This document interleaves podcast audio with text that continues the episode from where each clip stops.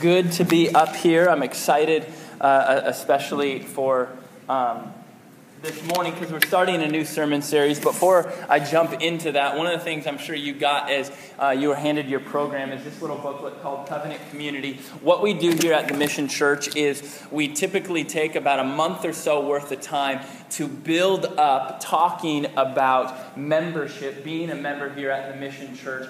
And we're actually doing something we've never done before in the past um, for membership, and that is we are having a membership class but it's going to be good, guys, okay? It's, I promise. Um, I noticed that when I said we're going to have a membership class, none of you cheered or said, so let me say it one more time and let me give you an opportunity. This year we get to have a membership class. And here's what I promise you there will be food there, and it will be good. Um, because I need to be there. And that's kind of one of my things is like, we got to have food and it's got to be good. And so um, my, on the top of my list is Chipotle. Um, is it, It's either Chipotle or Jersey Mike's, one of the two. Um, so we're going to do a membership class. I promise you it won't be four hours. We're still defining how long it's going to be. Um, but we're not going to contain you. Um, there will be childcare there because I know that many of you have kids. Um, and, uh, and so we're going to have that. That's September 13th. And what this booklet is going to do for you is this is like um, the pre membership class. This really gives you a, a, pretty thorough picture of what we believe here at the Mission Church, what it looks like to be a member here at the Mission Church. That way, when you go into a member meeting uh, or a new members meeting, um, you're not going in blindly. Um, if you have any questions about what it looks like to be a member before this, um, this meeting, uh, please come and ask me. I'd love to answer any of those questions. Um, and then the last thing worth noting is for those of you who, who uh, became a member last year, we're really, really asking, encouraging, trying to do everything without telling you, but kind of telling you, please go to this September 13th um, meeting, even if you are a member, since it's the first time we're doing this. So, rah rah membership, yeah! Yeah, I know. Every year, every year I get an email. Membership's not biblical. Don't get me started. Okay. Acts chapter 1. Some of you laugh. Some of you are like, I'm sending the email. Um, so, Acts chapter 1, we are starting this new series on, on the book of Acts. It's really going to be a 30,000 foot level, um, going through kind of the major themes. The book of Acts is probably um, one of my favorite books in the whole entire Bible. And, and the reason why is what the book of Acts is all about. And if you look at Acts 1 8, we're going to go there. We're going to see what the book of Acts is all about. And, and before I go there, um, I'll, I'll, start by sharing a very short story that hopefully will lead into this in a helpful way. Um, I'm sure this happens to all of us where someone says something to you. It might not even be aimed to you, but someone says something and other people, many other people might hear it and it's very inconsequential to them. It doesn't really hit home for them. But for some reason, it hits your heart. And if you have those moments where someone said something and it just was like a knife through your heart, like, oh my goodness, I needed to hear that. So I had one of those moments about nine years ago. I was in um, one of my college classes. I was a junior. Uh, Christian history um, or American Christian history was the class. And our professor was talking about Billy Graham. And he said this he said, You know, um, it, it, it said about Billy Graham that from a very early age, he prayed over and over and over and over again this simple prayer God, will you please use me to change the world? And I heard that, and it was like a knife just went through my heart of like, oh my goodness, what, what would happen if I prayed that? And, and I get that this may sound very naive and something you would see like in a movie or even childish, but if you look at my prayer journals, I journal the majority of my prayers. If you look at each entry each day, you will find that prayer almost every single day for the past nine years. God, I know this is crazy, and I know I'm, I'm, I'm just young, and there's way more gifted, way more capable, way more spiritual, way more holy people in this world than me. but if it's your will, will you please use me to change the world for your glory? And I love the book of Acts because that's what the book is about. It's about this crazy statement that Jesus makes to the early disciples. And it was a statement that was just that. You go and change the world for my glory and your joy. Look at what he says specifically. Acts 1 8, Jesus says this, but you will receive power. We're going to come back to that. In fact, the whole sermon is on that. You will receive power when the Holy Spirit has come upon you, and you will be my witnesses. I got that underlined in my Bible. I hope you do too. If not, underline it. Now, listen to this. You will be my witnesses in Jerusalem and in all Judea and Samaria and to the ends of the earth. And so here's what Jesus is saying to them He's saying, You are going to be my witnesses in Jerusalem. Jerusalem is where they were at at that exact moment, kind of like how you and I, we are in Renton at this very exact moment says, You are going to be my witnesses. You are going to tell um, the glories of the gospel, the salvation through Christ to everyone in Jerusalem. And then he doesn't stop there. He says, Oh, by the way, in Judea too. Judea was a larger area in which Jerusalem was in. Kind of like how um, King County is the larger area in which Renton is in. And then he says, Oh, by the way, also Samaria. So that was further outside of Jerusalem, outside of Judea. It was an area, it was a city in which these people who are listening to Jesus, frankly, didn't like the Samaritans. I don't know if you have any area outside of here that you're just like, yeah, I'll pass. I won't go there. I just don't really like the people there. But you're Christians, you love everyone, right? Yes, silence is agreement, right? And then he says this and I, I'm not sure we feel the weight of it, but I hope we can at least get close. He says, And I also want you to do this to the end of the earth. He's literally saying to a group of about 120 people, I want you to go and tell the gospel to the whole entire known world. Whole entire known world. And what's crazier is if you read the book of Acts, it's the story of how this actually happens in about three decades. About 30 years, the gospel is spread. Churches are planted throughout the whole entire known world. There's no cars, there's no planes, there's no trains, there's boats, but you probably don't want to get on one because it's going to take forever and you might die. There, there's no modern means of communication, so no cell phones, no text message. Oh my goodness, what would we do? No email, no television. So the only way the gospel is going to get to Rome, the only way the gospel is going to get to Spain, the only way the gospel is going to go into India and China is if someone just goes. Just like literally goes. It's not getting there unless a person physically goes. And that's what Jesus is saying. You're all going to do this. And that's what the book of Acts is about. This actually happens. And you know why it happened?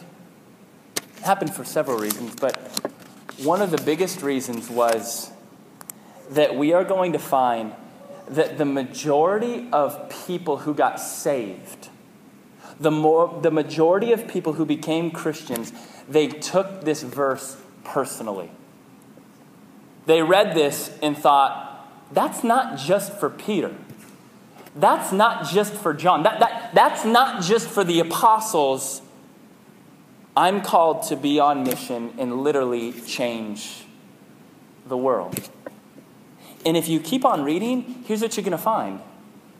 At about Acts chapter 9, we don't even talk about these guys anymore all of a sudden it's these other guys that come to know Christ because of these first guys. The people who are spreading the gospel to the ends of the earth, aren't necessarily these guys. It's a bunch of ordinary people like you and me who, who took Acts 1 8 really serious and said, I am going to be on mission in my workplace, in my social circles, in my family, wherever I go. I am constantly on mission. I am constantly going to witness the gospel, not just in my lifestyle, but literally the words that come out of my mouth. But what we can't miss is the first part of this verse.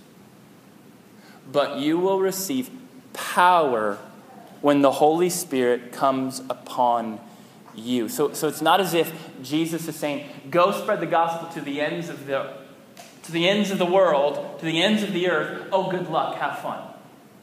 He says, I, I'm going to give you power through the Holy Spirit.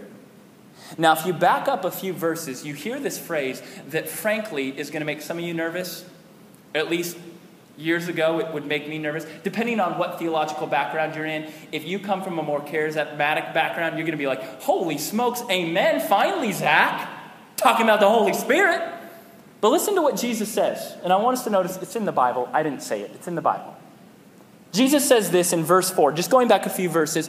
And while staying with them, this is speaking of Jesus staying with the early Christians. Um, this is talking about after he's risen from the dead, before he ascends into heaven. Jesus is staying with the disciples, and he ordered them not to depart from Jerusalem, but to wait for the promise of the Father, which he said, You heard from me. For John baptized with water, but you will be baptized with the Holy Spirit not many days from now.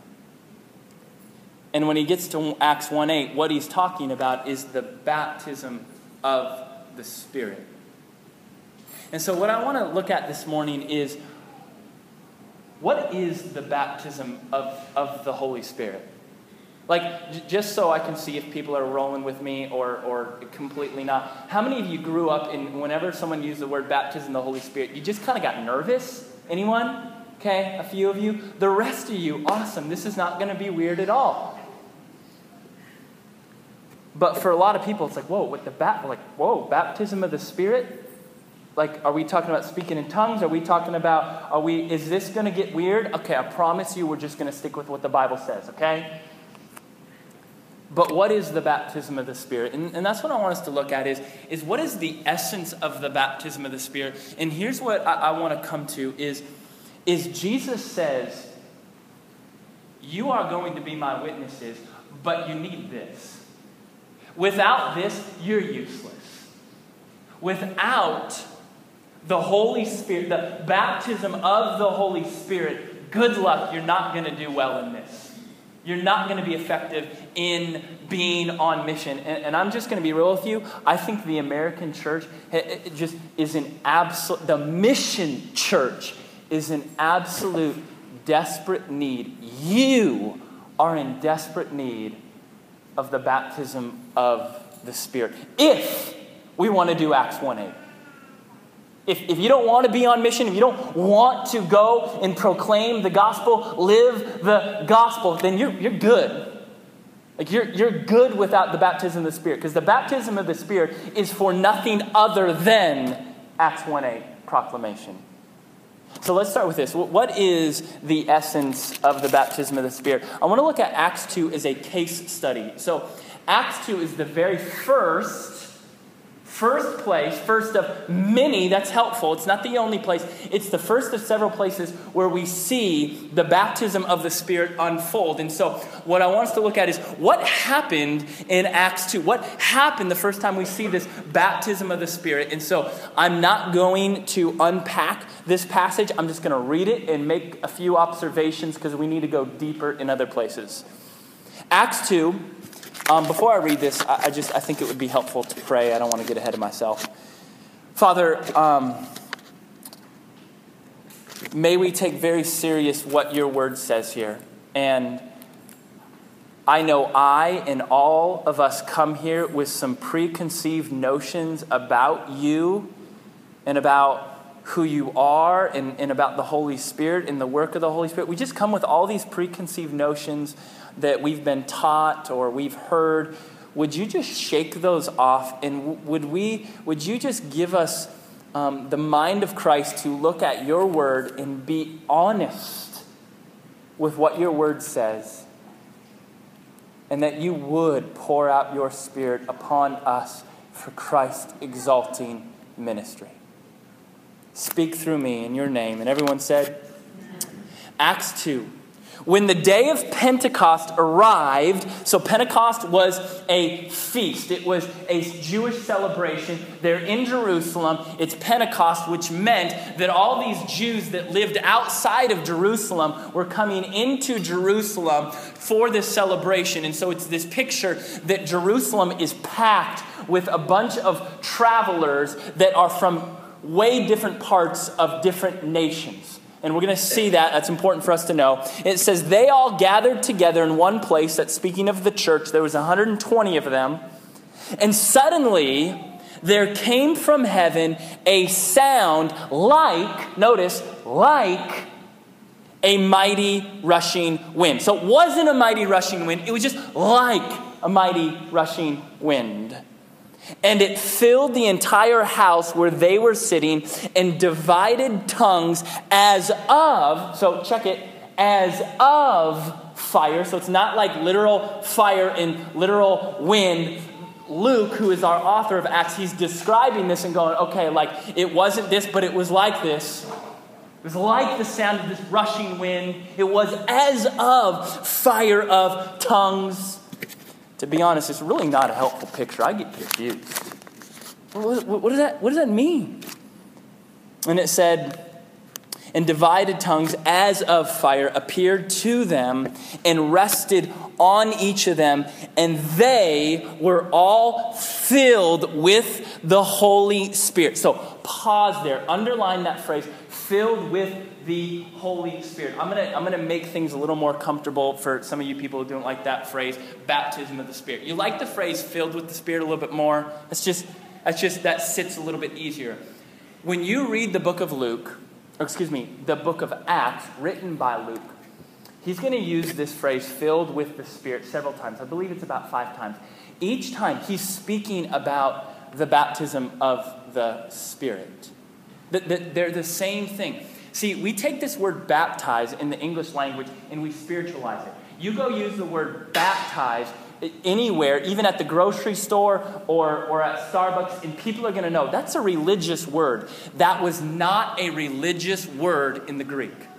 Baptize literally means to submerge underwater. So let me paint a picture for you. Imagine I have a cup. I don't, but imagine if I baptize it, if I submerge it underwater and I bring it up, what just happened inside the cup? Got filled up. So, so that's, that's the picture here. That's what Luke is talking about. So when he says they were filled with the Spirit, he's talking about they, they are baptized with the Spirit. So when you read through the book of Acts, because I know you're going to go home and read it like crazy, You'll see this phrase over and over again. They were filled, they were filled, they were filled with the Holy Spirit. In other words, they were baptized. And they began to speak in other tongues as the Spirit gave them utterance.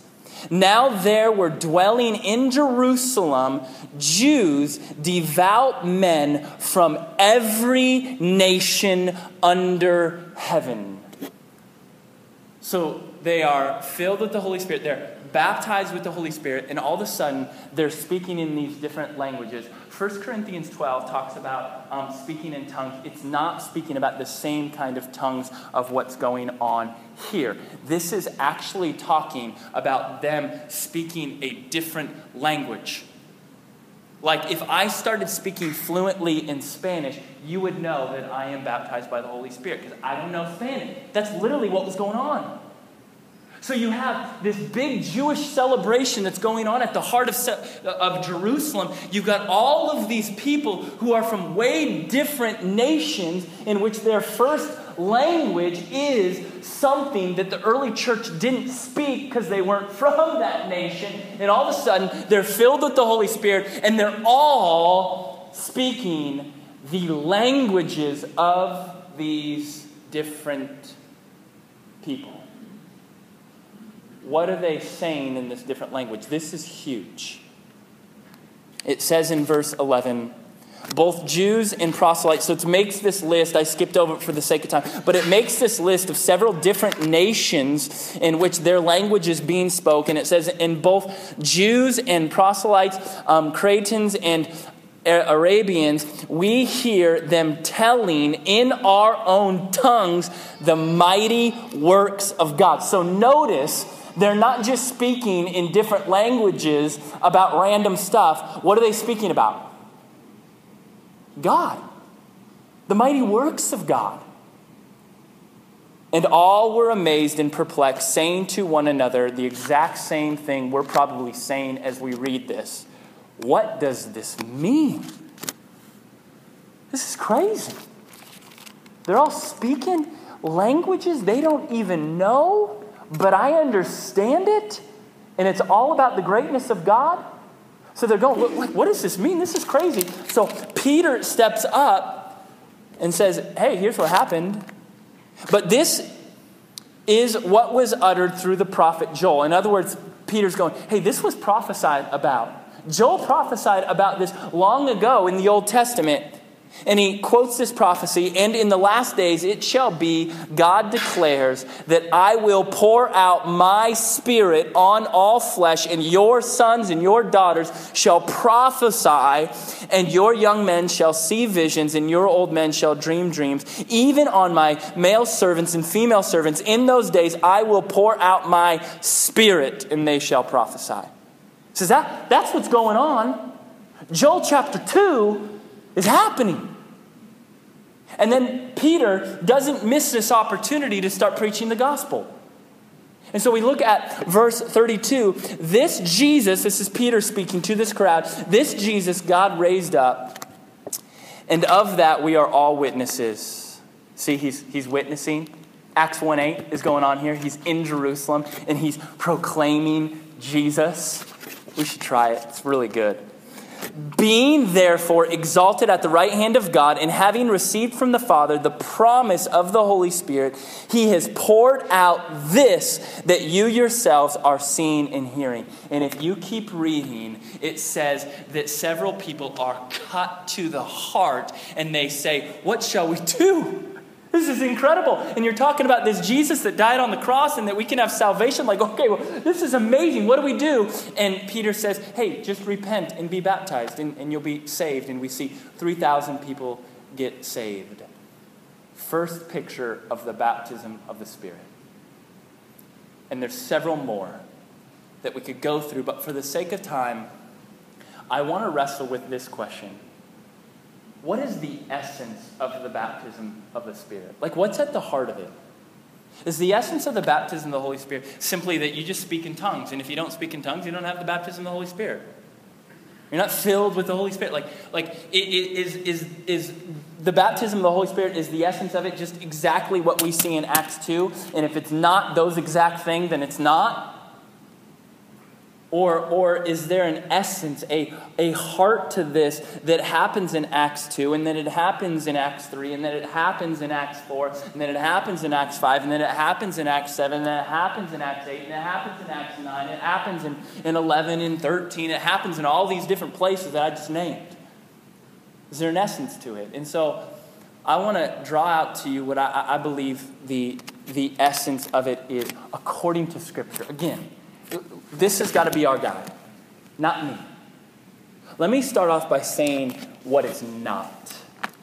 And the reason why I think this is important, eh, or at least it's important to me, is because what I'm going to point to Scripture and say what it's not is something that I taught it was. I just I grew up and, and I was taught, no, no, no, this is what the baptism of the Holy Spirit means. And I'm going to distance myself from that for two significant reasons. One, I think the Bible just very plainly says, this is not it.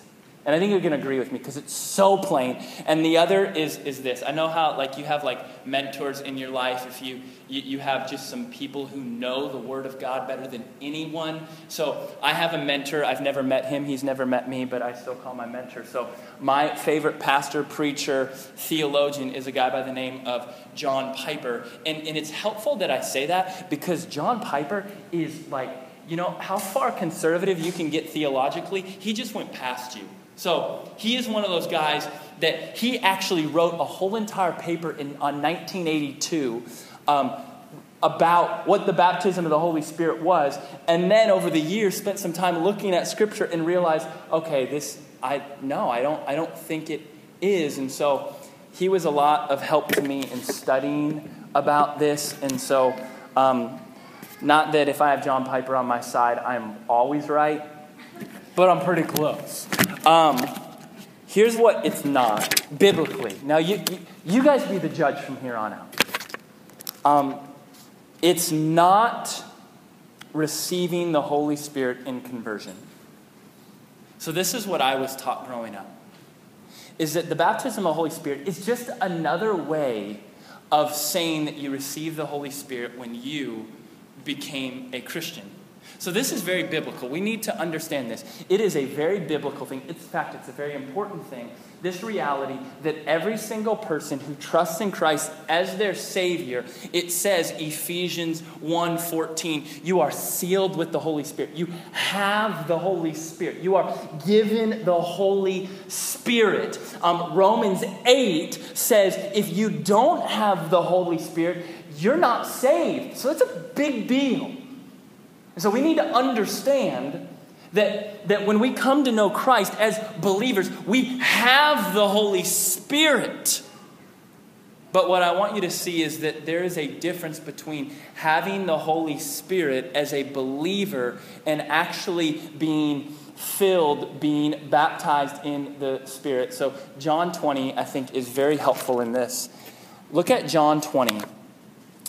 Jesus has just risen from the dead and he's visiting his disciples. Now, question for you What happens in John 20? Does it happen before or after what we read in Acts 1? Before or after? Before. I'm not trying to trick you guys. Before. It happens before. And remember, in Acts 1, Jesus says, You will be baptized with the Holy Spirit. You, you will. It hasn't happened yet. You will. So that's Acts 1 8. You will be baptized with the Holy Spirit. John 20 that came before this. John 20, verse 21 Jesus said to them again, Peace be with you. As the Father has sent me, even so I am sending you. And when he had said this, he breathed on them and said to them, Receive the Holy Spirit. And so I, I can't help but, but gravitate to this reality that as a believer, you can have the Holy Spirit without ever experiencing a, a filling or a baptism of the Spirit. And, and I believe that because this text just very clearly says the disciples, they already had the Holy Spirit, and yet Jesus says you're going to be baptized with it. And so, what is the essence? Let's talk about this.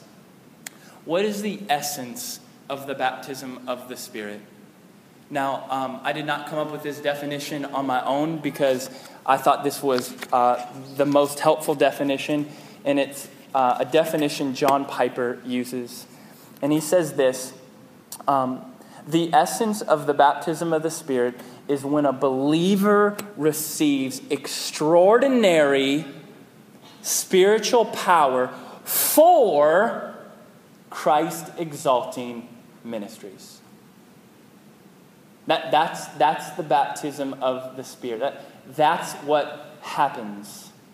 A believer receives extraordinary spiritual power for Christ exalting ministry. So I want to single out a few different words slash phrases in there. The first one is, is, is power. Where do we get that? Acts 1 8. You will receive power when the Holy Spirit comes upon you. And if you keep reading, you will find this phrase is used where they receive power. Acts uh, 6, maybe it's 7, where it says that Stephen, filled with the Holy Spirit, and then it says, filled with grace and power. Luke chapter 24, Jesus says, Stay here in Jerusalem. I'm going to clothe you with power, speaking of the Holy Spirit. And so the baptism of the Holy Spirit is this, it's this unique, you can call it unique, you can call it special, you can call it whatever you want, but it is this, this, this distinct power that is beyond you and beyond me and can only be explained by God. And it brings extraordinary results is, is, is another key thing that we see. It, it, it has an extraordinary aspect to it that people, when it, when it is lived out in someone's life, people will look at you and go, Whoa. So when you look at Acts 2, it says they were perplexed and they were amazed when, when, when the people saw them speaking in different languages. Acts 5, it, it talks about how they stood back in a, in a kind of fear and a kind of awe of what was going on in the church. Like, wow, that, that, that's clearly got a, a, a divine authority over it. And so it produces these kind of extraordinary results that makes you go, okay, clearly that ain't him. Clearly that's not her. And then here's this is this is the most important part. It is for Christ exalting ministries. There's this unique um, passage in Acts, I believe it's Acts 8, where uh, you, get this guy named Simon who's a magician, killing it with parlor tricks and, and just doing all these great things. And he ends up getting saved. And the Apostle Peter shows up, and, and when Peter shows up, he starts praying over these people, and, and they, they're literally, it says they're baptized in the Spirit, and, and, and it says that Simon, this magician who got saved, is like, literally says, I want that power. In fact, he pulls out his wallet and gives some money to Peter and says, I want that, I'll buy it. And Peter says, Whoa, this ain't no parlor trick. The Holy Spirit is not given to you so you can, you know, show off. Look what I can do. It's given for Christ exalting ministry. And so when you read through the book of Acts, you're going to see this over and over again. They're filled. Barnabas was filled with the Holy Spirit, and many people got saved. Paul was filled with the Holy Spirit, went in to the city and proclaimed the gospel, and everyone was blown away by his understanding of the scriptures. Um, Peter is full of the Holy Spirit, and he spoke in front of the Jewish Sanhedrin, and they're all blown away that this man has such understanding. And you're going to see over and over and over again a display of this power that is beyond them, but it is always, always, always exalting Christ. It's always exalting the gospel. It is always for the purpose that outsiders would see Jesus and desire Jesus. And I want to close by getting applicational here. I get that this maybe brought up more questions than gave answers to. Um, but I hope that we're at least looking at Scripture and going, okay, this is. Just read the book of Acts with some fresh eyes, and you're just going to go, whoa, why, why, does, why does my church not look like this? That's a, that's a good, good thing when you read Scripture and go, why isn't my life like this? Just don't stop there. Try and, try and figure out how your, your life can be more molded to that. That's why we're going through the book of Acts. Because I don't, I don't want the mission church just to do church the way everyone else is doing church. I want us to look at the book of Acts and go, okay, something's going on here. They spread the gospel to the whole entire known world in 30 years. It'd be pretty sweet if the mission church could get behind that kind of gospel spread. Amen. I want that. I long for my neighbors to come to know Christ. I long for us to plant churches in places that no one has stepped foot to proclaim the gospel in. And we see that happening here. So I just want to close by, by answering, asking this question How do we receive the baptism of the Holy Spirit? Uh, let's give two, two real quick things. Um, the first one is kind of this disclaimer. The first thing is this we need to understand that, that it is Christ who gives this baptism, this anointing of the Holy Spirit, it's not as if, oh, okay, if I do this and that and that thing over there, by two o'clock tomorrow I should experience this. It's not that way at all. That, that Christ gives it as, as seen fit. Um, but here are the two things that I think we can practically walk in faithfully, and, and then Christ will do as, as he seems fit. The first thing is this pray continually, pray fervently for this. There is no shame in going, I want you, Jesus, to baptize me, to fill me with your spirit for Christ exalting ministry. I beg of you. And we see that in Acts 1 where the Christians just get together and pray and pray and pray. And then Acts 2, baptism of the Holy Spirit comes. We see it in Acts 4, the church comes together and prays and prays and prays and prays, and the Holy Spirit comes, fills them, and then they go and preach the gospel, and a bunch of people get saved. And then we see it in Luke chapter 11, where Jesus talks about praying and praying for the Holy Spirit. So just pray. Pray every day for this. And then here's, here's a huge one boldly be on mission for Christ exalting ministries. You're going to see this word bold, boldness, boldly throughout the book of Acts in several different places. And it talks about believers stepping outside, way outside of their comfort zones for Christ exalting ministry. And the Holy Spirit just is poured out upon them. And, and they begin doing Christ exalting ministry. And, and so, listen, we need to understand that the baptism of the Holy Spirit is for Christ exalting ministry. If you're not doing Christ exalting ministry, you have no need for, for the Holy Spirit to fill you up. You have no need. Jesus calls the Holy Spirit the paraclete in the Greek. Paraclete literally means counselor or comforter, John chapter 16. Jesus calls the Holy Spirit the comforter, the counselor. And, and here's the reality if we are comfortable, you don't need the comforter.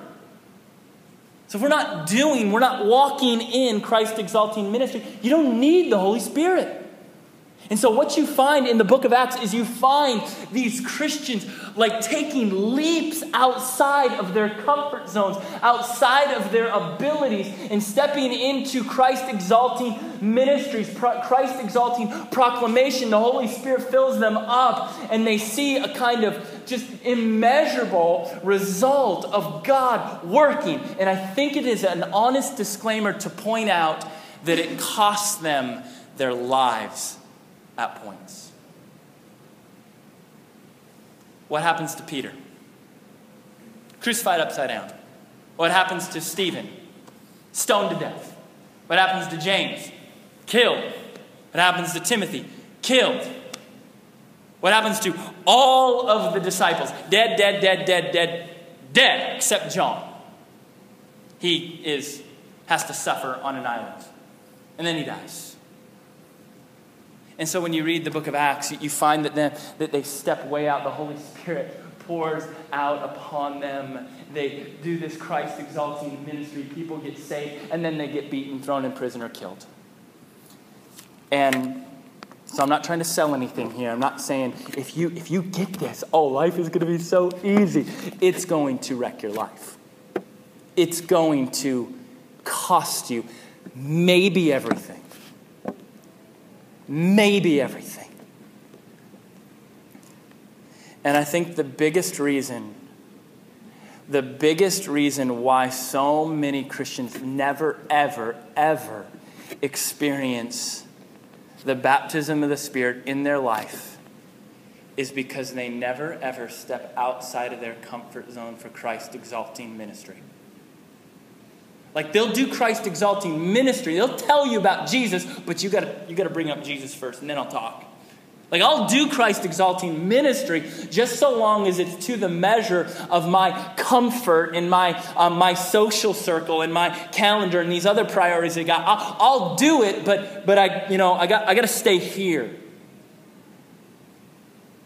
But that's not what the baptism of the Holy Spirit is for. It's not for you to be comfortable. It's, it's for you to step so far outside of yourself that you, you literally have no choice but the Holy Spirit to show up. And I'll tell you, for me, the moments in which it's been clear that the Holy Spirit has poured himself out upon me are the moments in which, like, I'm like, Jesus, I have, like, I got to go preach and I have no idea what to say. I've also had that go really badly too. But I can remember last year, I was speaking at this camp. God gave me just this heavy heart for these kids. And I remember just looking at my Bible and tears streaming down my face because I didn't know what to preach. And I got up there and I just felt like God was saying, Revelation 2. And I just, I just said, okay. And I preached. The Holy Spirit just absolutely tore up some hearts. And I got in my car after seeing so many different kids just giving their lives over back to God. And I just left going, I should do this every time. That was incredible. But it's costly. And so I want to invite you to step so far outside of your comfort zone for Christ exalting ministry. I just want you to take that leap and step so far out there, saying, Jesus, you have to pour out your spirit on me because I stand no chance. That you would, that you would, that you would take that risk and see what Christ does. And I, and I listen, there are certain things that I know God is putting on your heart, and you are pushing back because you don't feel ready. I'm not ready to be a community group leader. I'm, I'm not ready to be a foster parent. I'm not ready to go on a mission trip. I'm not ready to go talk to my, my, my, my friends about Christ. I'm not, I'm not, and you just feel these I'm not ready, I'm not ready, I'm not ready, I'm not ready. You never will. And I'm begging you just to absolutely launch yourself out for Christ exalting ministry and wait and see the Holy Spirit do a work in you. Let's pray. You are good, Father. You're so good to us. We thank you for the Holy Spirit, and there's so many aspects about the Spirit that we do not fully understand or comprehend. But what we did read this morning is that the Spirit is real that you desire to give it for Christ exalting ministry. And I pray that you would do that this morning. And, and Father, um, I pray that our first step would maybe just be asking, God, what is that Christ exalting ministry that might be unique to me? What is that Christ exalting ministry that you're calling me to, but I'm scared to do it? And that we'd start by just praying that prayer and then be bold and just jumping out and doing that crazy thing that will magnify your name and will be a, will lead to a desperation for you. Pray these things in your name. Amen.